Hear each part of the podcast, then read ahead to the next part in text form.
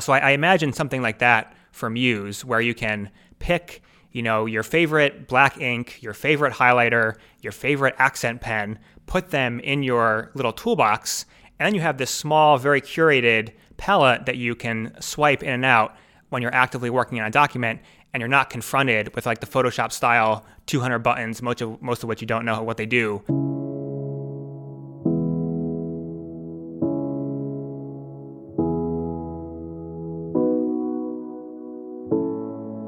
Hello and welcome to MetaMuse. Muse is software for your iPad that helps you with ideation and problem solving. But this podcast isn't about Muse the product, it's about Muse the company and the small team behind it. My name's Adam Wiggins and I'm here today with my colleague Mark McGranahan. How you doing, Mark? Doing all right. You know, it's interesting times over here in Seattle with the virus, but otherwise doing pretty well. This is a good moment to be on an all-remote team, right? Indeed. So the topic we wanted to talk a little bit about today is tool switching. And so this is the idea that if you take your stylus, your Apple Pencil, and you touch to the screen, what happens? You know, what color? Is it inking? Is it erasing? Is it something else? What color is the ink? Is it something else totally different, like a lasso or a scissor tool? And this is a deeper topic than it might seem because it comes to some values that I think Muse has, or that we try to fulfill, some principles, perhaps you could say, in our design, including things about modelessness and things about sort of on-screen Chrome. But it also touches maybe on our journey from being a prototype in a research lab through to a sort of an MVP, a beta, and hopefully on our way to a publicly released commercial product that anyone can use. Yeah, it's been a really challenging problem, much more so than I thought it would be coming in. One does not simply ink on the iPad, it seems. Indeed, yeah. And there's a whole set of technical challenges that maybe one of these days we can get Yulia on here to talk about. It would be great. But yeah, maybe we can go back to the beginning. Can you frame up the problem for us a little bit? What were we trying to accomplish? Why not just sort of have a toolbar at the top? You tap on the thing like you would in Photoshop or any Procreate or something to pick a tool, and then off to the races. Yeah. So as a reminder, just mechanically, what we're trying to do here is when you touch the Apple stylus to the screen, do you get ink? Do you get eraser? What type of ink are you seeing? Things like that. And the very standard way to do this in iPad apps is you have a persistent toolbar, often at the top of the screen or some other palette, where if you want to erase, you tap the erase icon, and if you want to red ink, you tap the red ink icon. If you want to highlight, tap the highlighter, or so on. And that's a sort of mode where that is persistent until you go back to the toolbar and tap it again. So there are two main problems with the standard approach. One is that you have that toolbar in your face all the time, which is a pretty big deal on the iPad, because it's a relatively small sized device, and you want we want as much space as possible for your content and for your work, and to not always be looking at like Chrome and toolbars and buttons and other stuff that isn't what you're actually trying to think about and do deep work on. So that's kind of the Chromeless goal. The other thing is modelessness. So a mode is a property of an interface whereby when you go to do some physical action, the result depends on some hidden state of the app. So in this case, that mode, that state, is like what inking button you have pressed in your palette or toolbar or whatever. And the problem with that is that these toolbars, they tend to be off to the side of the device, away from where you're working. So you have to basically have your attention in two different places. It's you're looking and thinking about your work, the text that you're highlighting, for example. But then you got to remember constantly, what's the actual thing that I'm currently working with? And this is subtly different to, for example, if you have a physical highlighter. So if you have a physical highlighter and you're going to highlight, like the highlighter is thicker, it's bright yellow, it's very obvious what you're doing because you're looking at your hand and your instrument and your work, which are all in the same place. But again, that's not the case with a typical toolbar. And so we wanted to try to find an interface that didn't have this modeful property, that wasn't moded like this, as well as it didn't have all this Chrome in your face all the time. And a great articulation of this modes concept is in the Humane Interface by Jeff Raskin, and he talks about I think the really classic example there is the caps lock. This has just confounded many generations of computer users, where when caps lock is on, different things happen when you press keys. Specifically, you get the uppercase rather than lowercase. And of course, this is really confounding for something like a password field where you can't even see that feedback immediately. But even in another case where you can see what you're typing, you type a word or two and then you realize everything's uppercase because the caps lock indicator, that being on or not, you either have to remember it or you have to kind of look down and see an LED or some kind of indicator. And you tend not to do that because your attention isn't there. Your attention is on what you're writing, as it should be. Yep. And this also points to a third issue with the standard moded interfaces, which is that you actually need to physically do the action of moving your hand away from your work to the toolbar and back again. And if you're constantly switching between inking and erasing or different types of inks, that actually becomes quite troublesome. So let's go back in the story a little bit and kind of work through the product or design problem. So we started from this place of let's do the Raskin thing and try to be modeless, and also that we don't want a bunch of junk on the screen, or we want as little stuff on screen as possible, be focused on the user's content, keep all the space for your stuff and not for the application's administrative debris. And so back when we were working on this in a research context, we should probably explain what that means a little bit, but we set out with this set of goals, and how did we first approach that, or what were some of the first things that we tried to see if we could fulfill these goals while still letting you, of course, do lots of things with the stylus? Yeah, well, so I don't think we fully knew what we were getting ourselves into. Pretty early on, we had these two goals. We don't want to have any Chrome, and we want it to be modeless. But if you do both of those things in any obvious way, you basically can only have one thing that the stylus does. So for a while, our solution was you can only do black ink. That's it, which actually got us surprisingly far. But then we needed to try some other things. And then we did a whole litany of experiments. We did try some standard toolbars and palettes. We tried to make them as small and minimal and non-intrusive as possible. We tried using various quasi-modes, which is a term that I want to introduce here. So a standard mode is when you kind of do an action to trigger the mode, and then you go and do your work, and then you go back to the mode switcher to switch it again. Whereas a quasi mode is when there's something that you're basically holding down. It's like when you use the shift key or the command key, or holding down some other control button, that sort of thing, while you're doing the action with your other hand, basically. Yeah, so going back to the caps lock example, caps lock and shift do the same thing, but the difference is that with shift, you are not likely to forget you're in the mode because you're physically holding the button down. And if you ever get confused about how to leave the mode, you basically just release, stop doing things, and you sort of go back to your default state. Exactly. So we tried all kinds of quasi-modes. We didn't necessarily have a keyboard, which is the obvious place to invoke a quasi-mode with some kind of control key. But I think we tried using a physical keyboard, which you can sometimes get with tablets. We tried pressing like the volume button on tablets. We tried putting your thumb over the camera so that it registers a black image. We tried pressing on various special places on the screen, like press in the bottom left corner if you're a right-handed inker. So there was various experiments with quasi-modes. Also worth noting there that in many cases, so Muse runs on the iPad, but in the context of the research lab, we were building for a number of different tablet stylus platforms, including the Microsoft Surface, Google's Chrome OS, and I think we might have even done something with Android at one point. And so those actually platforms have different affordances or different hardware capabilities. So notably the Surface, for example, has this reversible stylus where the back is a, quote, eraser, which actually is really nice because, again, you have that physical reminder, just like your highlighter example. You're holding the thing in your hand in a reversed position. That's clear. You can see it. You can feel it. And so you flip the thing around to erase and flip it back. Fortunately, the iPad doesn't have that. Other platforms like Chrome OS, for example, have a barrel button, although that has certain restrictions tied into the operating system. So we tried quite a lot of crazy stuff on this. Yeah, we also tried some stuff just using the stylus differently. So one experiment that you had done was using the stylus to write special symbols. You called them glyphs.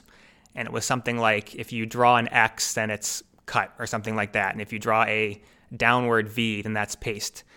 So we did that experiment. We also tried using the stylus with different attitudes towards the tablet. So typically when you're using a stylus, it's like pretty vertical with respect to the tablet, but you can, by holding it a different way, you can make it almost parallel with the tablet, sort of like you're doing a pencil shading motion. And there are sensors in most devices to detect that altitude. So we actually use that angle to trigger different behaviors of the stylus. Yeah, notably that one was the one that we kind of found most promising. I think we published, maybe our Muse Design article included that, as well as Yulia gave a talk at a conference last year with that approach, where basically when you would hold the stylus overhand, it would allow you to move cards or resize them. But when you held it in the more the standard writing grip, that would give you ink. And I really loved that. It worked really well in a lot of ways. It was very intuitive, and different grips is something that comes naturally to humans, and was pretty hard to get confused between them. But ultimately, actually, that one was killed by a technical challenge, which was the iPad. And I wouldn't be surprised if other platforms have the same problem. I suspect it's a hardware thing. But as you get close to the edge of the screen, for us, it was, 50 to 80 pixels, which maybe is, a couple centimeters. It would basically start to produce bad values. We did a bunch of digging on this and filed some bugs and some other things, but ultimately, and saw that this is just behavior that's system-wide. But I think no one else ran into it, because who the hell cares about the exact, why is it critical to hold the pencil at a certain altitude when you're near the edge of the screen? Even typically the only apps that really make use of this data are art drawing apps, Procreate or Paper by 53 or something like that. And you can see when you use them, if you move towards the edge, you lose that sensitivity, or the data gets bad about the position of the stylus. But it doesn't really matter, because it just changes fairly subtly what's happening with the brush. What for us, the difference between moving a card, which could even have the effect of deleting it if you flick it off the screen, and inking is huge. And so that ended up being a total non-workable thing for us, and we had to step back from it. So where did we land? So we went through this whole process of trying different things on different platforms, again, in the research context. And then later, once we had kind of resolved on to the iPad as a platform and the prototype of what would eventually become a spin-out product of Muse, by the time we went to make this transition from the lab to a commercial product, we had actually settled on this position of the stylus as the solution. But then I think it was the early MVP and the early beta testing with real users, not the initial usability tests. I think those, if you got someone in to just try the thing for 20 minutes and taught them how to use this different grip, that worked fine. It was more in practice over longer use in the real world where the edge of the screen problem became basically a show stopper. And so now we're in this mindset of, okay, we need to make this more reliable for real world use, and we had to make a transition. So what did we eventually do on that? So we ended up with two mechanisms. The first is for erasing. If you press on the screen with your non-writing hand, say your left hand, while writing with a stylus in your right hand, that will actually do an erase. So while a finger is pressed down on the screen, you have a quasi mode to do erase with the stylus. And then when you let go of your finger, then the stylus goes back to inking. And then for selecting which ink you use, currently we have three options: a standard black ink, a sort of accent purple ink, and a highlighter in yellow. We have this flow where you can drag from any edge of the iPad screen with the stylus. And when you drag out from the edge, it reveals a small, subtle ink palette where you have those three options, and then you can select among those inks like a standard ink toolbar, and then optionally you can swipe back from that toolbar back to the edge of the screen and hide it again.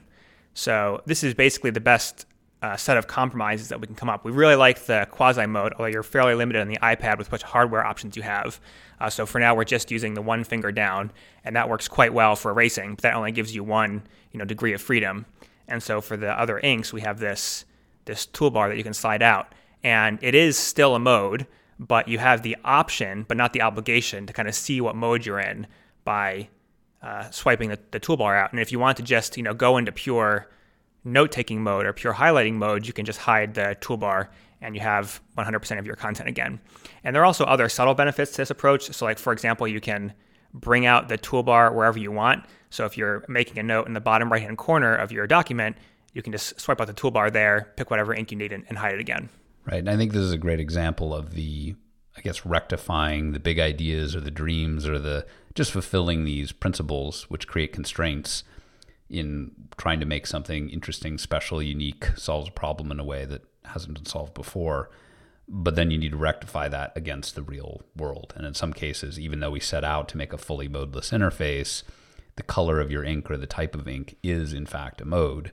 But I think maybe that one feels a little less dramatic or a little less problematic by comparison to the much more diverse modes that you have in like a Photoshop, for example, where the difference between a selection tool and the fill tool is huge. And so you're going to maybe, you know, in that case on a desktop program, you're going to click on the screen somewhere and something's going to happen. And it could be completely fill the screen with a color when you're expecting to do some selection. And that's extremely surprising and disorienting. With ink colors and ink types, okay, getting the wrong color ink is not desirable. And you go, okay, I want to undo that, go back and switch to the ink I want. But it's all making a mark on the page. So the level of surprise and confusion the user feels if they don't get what they're expecting, I think is far more minimal compared to the classic full-fledged toolbar. Yep. And this actually reminds me of a subtle reason why modes are more viable on the desktop than the tablet, which is on desktops, when you switch in a mode in an app like Photoshop or Final Cut Pro, it usually changes the cursor. So if you go into a fill mode on a photo editing program, it probably gives you like a bucket with paint flowing out or something like that, where obviously you don't have a cursor on a tablet. So that's another reason why you have to think more carefully and more creatively on tablets about modes. And that comes back to that where your attention is, your locus of attention, which is you're looking at your cursor because that's where you're about to do whatever you're doing. And so if that's in the shape of a particular tool, obviously it's not as nice as the holding the big yellow highlighter versus holding the pair of scissors, but it achieves some of that purpose. Now maybe we could talk a little bit about that kind of path from prototype to early product to maybe production product. Which might beg some more fundamental questions of why were we trying all these weird things? Why didn't we just sort of go with the status quo? If we wanted to make an app that is good for collecting together research and pulling together some excerpts and making a few notes, there are some very well-established human interface guidelines from Apple and just general UI paradigms that exist both in the desktop world and increasingly in the sort of the touchscreen world. And we could just, I guess, like any other app maker, make an app based on those standard paradigms and just put it through the channel of what our users want to accomplish. Why weren't we doing that here? Well, we have a very specific vision for how these tablet creative apps should look and feel. And we can go into what that is. As for why we haven't just copied other tablet apps, I think there actually hasn't been a ton of original thought on tablet interfaces. Most tablet interfaces that I see are actually transliterated from either the desktop or the phone. You especially see this with like casual apps. They're usually transliterated from the phone, by which I mean the app just kind of assumes you have a big phone and you're still using it with like one finger at a time, for example, and one hand, which we think is totally not the right way to think about tablets. Or for creative apps, often they're transliterated from their desktop cousins, and you get things like toolbars, which don't necessarily make the same amount of sense on a tablet. We think that the tablet interface is unique because it feels very natural to do a certain type of work where you're reaching in with both of your hands like directly into the content and manipulating it. So certainly things like inking, but also things like arranging content very directly on an interface. And so a lot of what we try to do with our interface design is make something that's true to that ideal. So one of my favorite examples here is moving something on a tablet. The standard way to do that on iOS is you press and hold and wait and then move, and then maybe the app like snaps it into some box or grid or whatever. Whereas surely the more natural thing to do is you just move your finger over the thing and it moves, right? But that actually requires quite a bit of technical and product work to actually make work correctly. So we had a similar set of requirements, if you will, with inking. It needs to be as modeless as possible. It needs to be incredibly responsive. It needs to not get in the way of your work. And this process of going from a prototype to a production app, we basically maintained our same vision and goals. That's been constant throughout. It's more like understanding the limitations and the challenges that we're going to have on the platform and confronting all of the realities of getting apps in the wild with users and finding something that's still true to our vision, but that can really work in production. Yeah, the typical paradigm for applications is you've got the desktop world, which is you've already mentioned is tends to be mouse cursors, keyboards, command keys. There's usually multi-windowed GUI stuff. And that is where powerful professional applications tend to be today. They're obviously very well established, and you've got all your video editors and audio editors and programming editors and word processors and architecture tools and so on.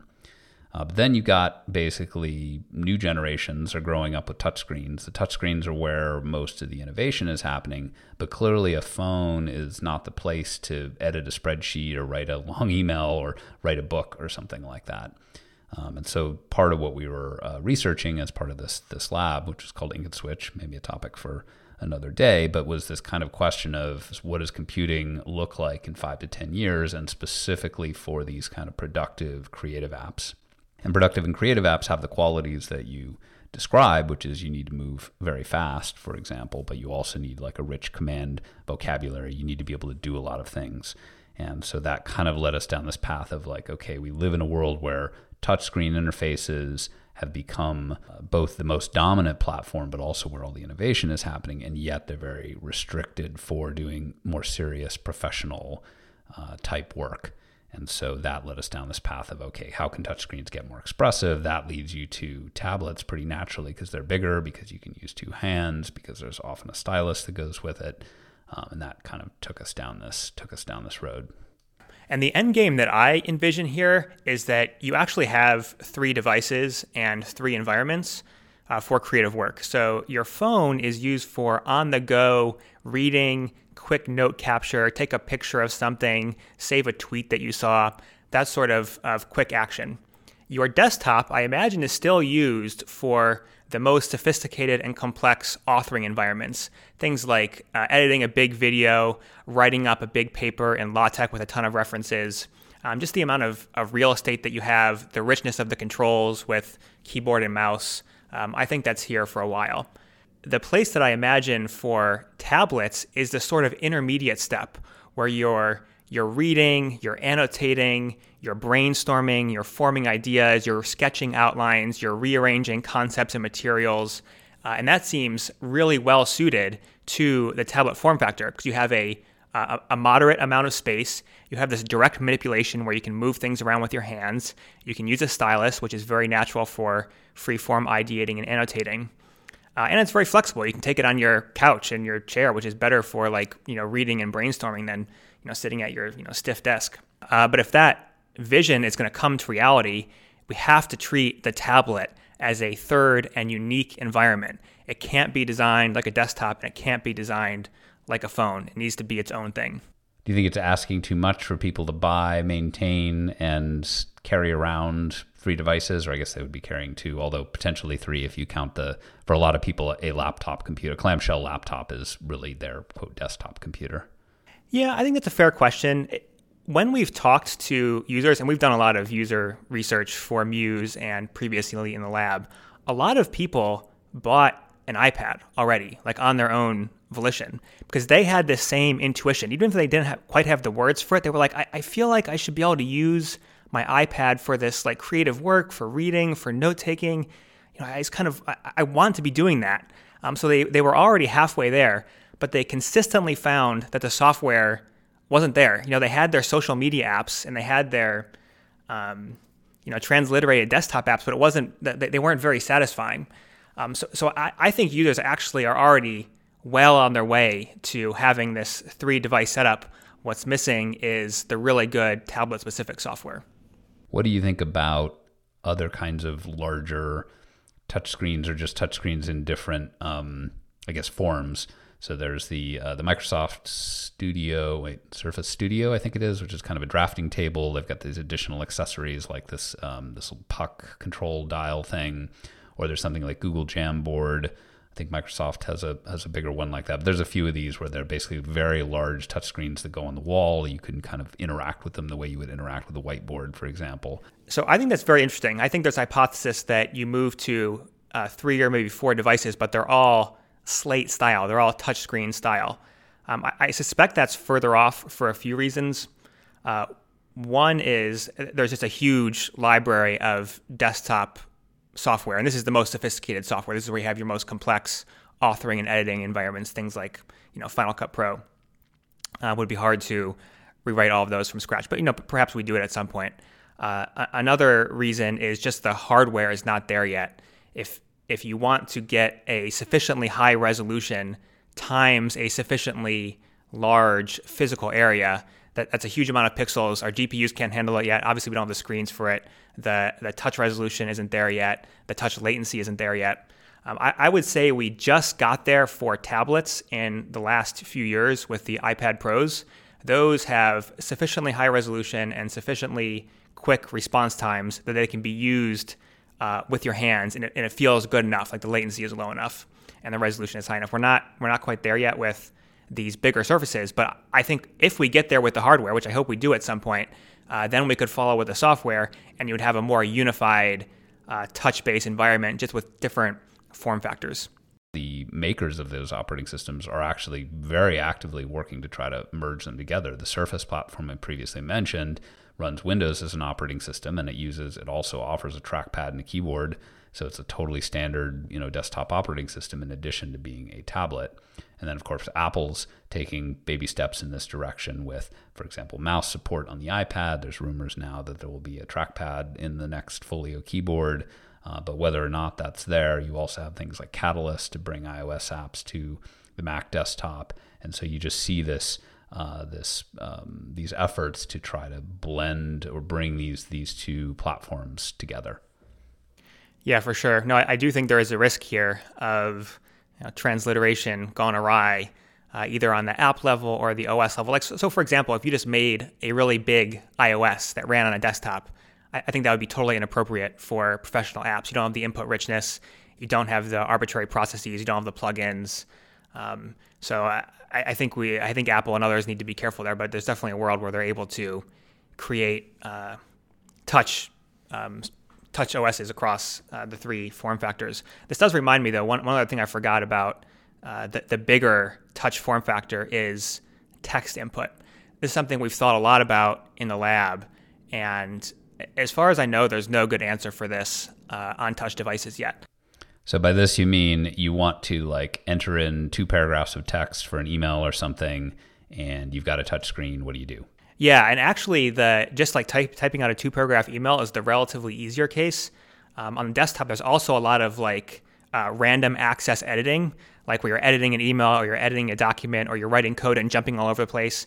And keyboards are also used very heavily as control devices. Like people who are good at Photoshop and Final Cut Pro, they do tons of stuff on the keyboard. They have all these shortcuts, all these control keys, and that requires a very precise mechanism where you can do it without looking at your hands, and you know exactly what you're doing, and you hear the click when you actually go to do it, things like that.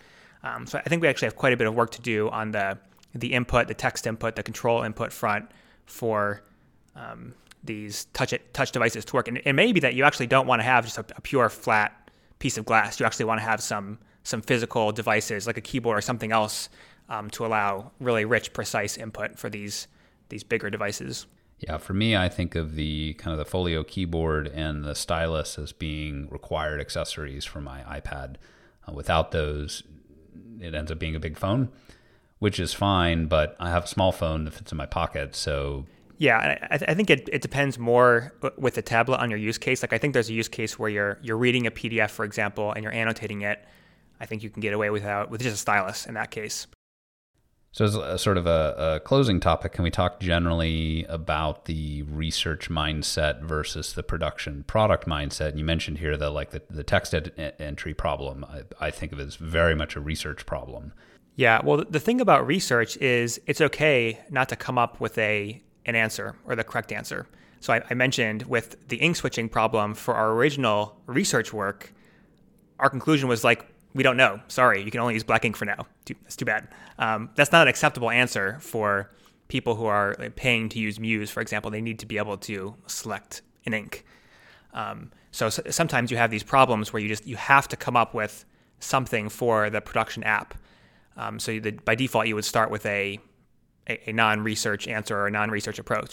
For me, it's really important in my work and on teams that I've been on to understand where something is on that spectrum. So at Heroku, for example, we did a lot of pretty innovative things. So this is a company both you and I were working on some years back. And we did a lot of really innovative things in our space.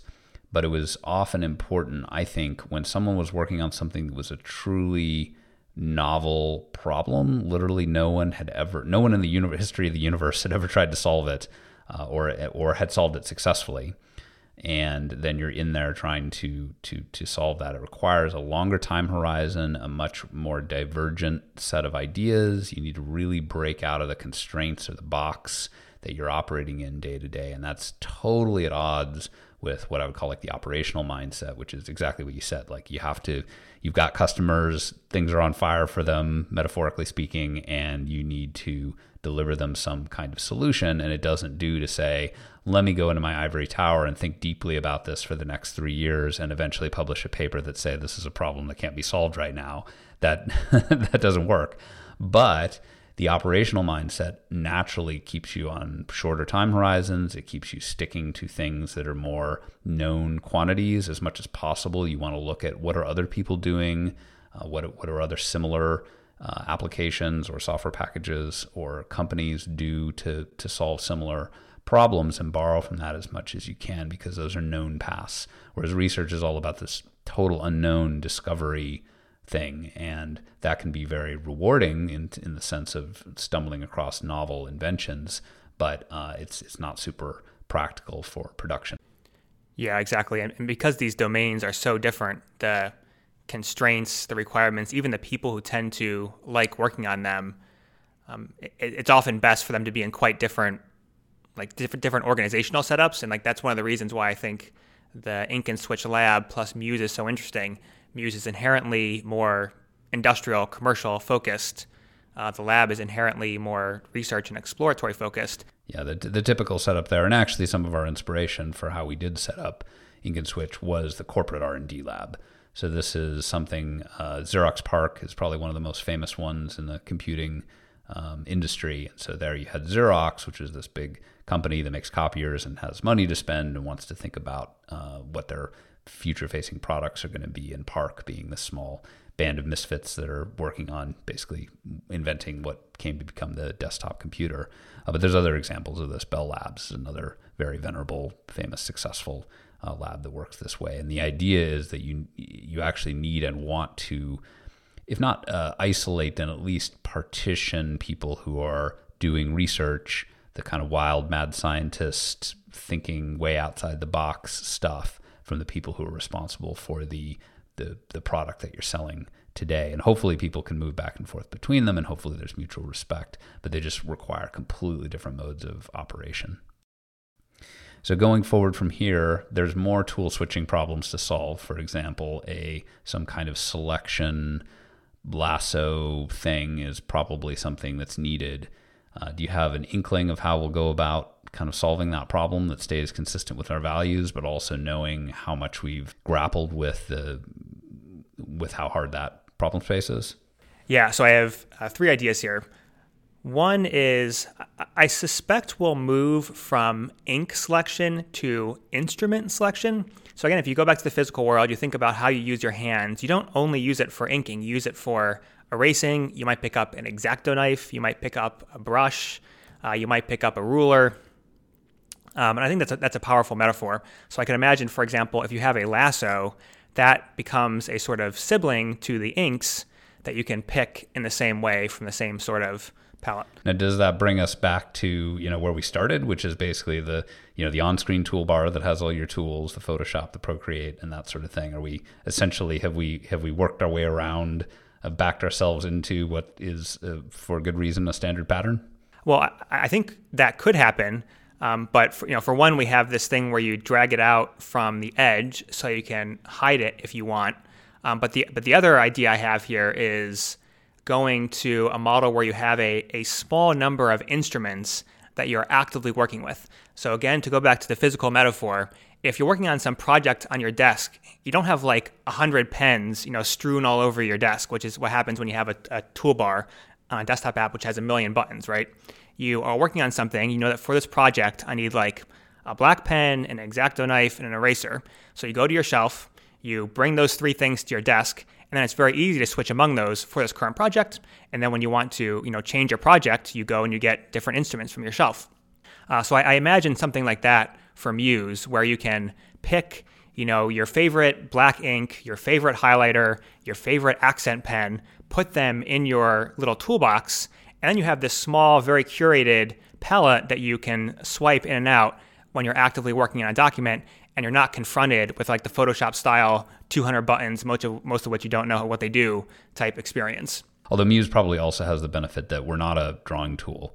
So you look at something like Concepts, for example, a really great iPad app with really sophisticated tool selection, and that's appropriate there because that it is supposed to be a drawing app, technical drawing app with a lot of, you want a lot of options in terms of things like pen thickness. Muse is a thinking, scribbling, sketching app, and just as it would be inappropriate to have 50 different thicknesses of markers in front of your whiteboard, it would be also inappropriate to have a huge amount of choice, I think, for the Muse use case. Yeah, and I think that's true both for choice kind of in the moment, so you have this small palette, small active palette that you're choosing from, but also when you go to load out your palette, I think we're going to be quite deliberate about how we present those choices. So sometimes you see these interfaces where you can, choose, like basically put in a float for how thick you want your pen to be. I think that's basically not coherent because the difference between a 1.71 pen and a 1.72 pen doesn't really make any sense. It's not useful. And indeed, if you go to a high-end pen store and you look at like the technical pens, there's a very specific way that they're sized. They're basically sized in increments such that if it was a much smaller increment, it would kind of wouldn't make a lot of sense. It would be too small to be really noticeable or obviously differentiable. So they're kind of, there's a set of sizes such that you can cover the full spectrum, but they're not too finely degraded, right?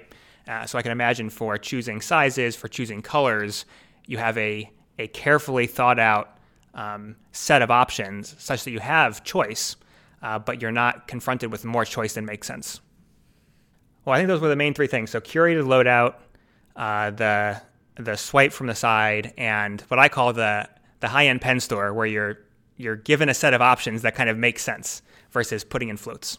And do you imagine that then having grappled with all of this and, azimuth or altitude rather, the stylus is probably out for a while and quasi-modes don't have enough dimensionality and there's probably not going to be some kind of extra hardware button or controller or something we can make use of that the hidden by default small tool palette is basically the solution we've landed on for the, let's say, the medium term. Yeah, I think probably for the medium term. I do think quasi-modes are actually very good. So I definitely think we'll continue to do the press to hold. I could imagine extending that slightly. So, for example, maybe you press two fingers and you get a secondary option.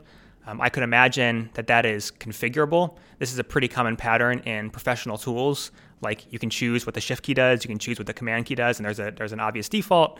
But if you want to set that up, you can do it. And lastly, I could imagine as a sort of optional setup for people with a physical keyboard, holding down 1, 2, 3, quasi mode engages your ink or your instrument 1, 2, and 3, and so on.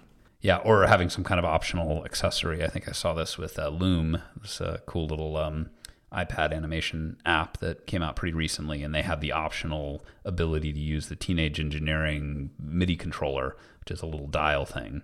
And you wouldn't want to require that, obviously, but maybe that is something that enhances the power or the tactility of the app. Yeah, exactly. And now this gets beyond a little bit the medium term, but one idea that I'm excited about is using the phone as a sort of sidecar control panel. So everyone has a phone. They always have it on them. What if you could just put it on your desk and like, you know, you link your tablet and your phone, and then your phone becomes your palette.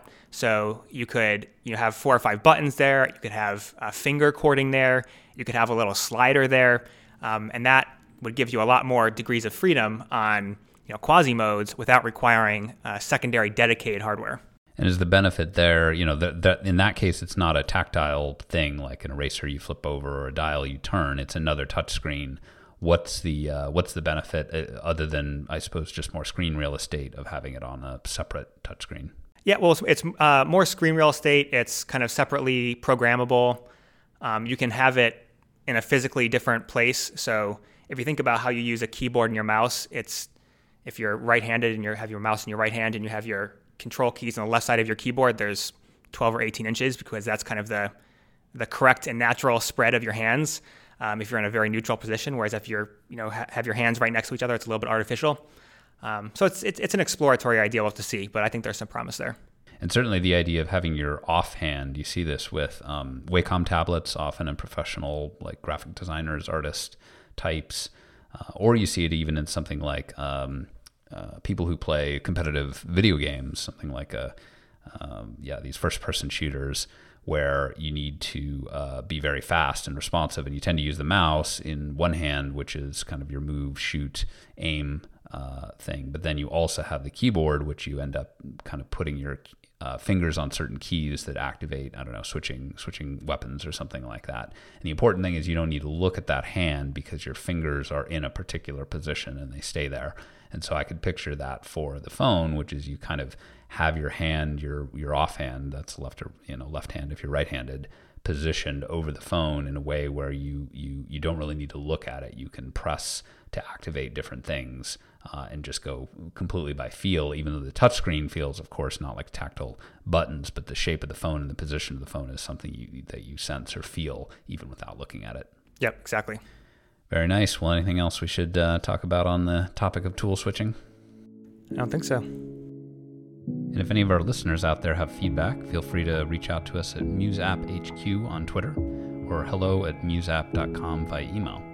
I'd love to hear your comments or ideas for future episodes. All right. Well, it was a pleasure chatting with you. Likewise, Adam.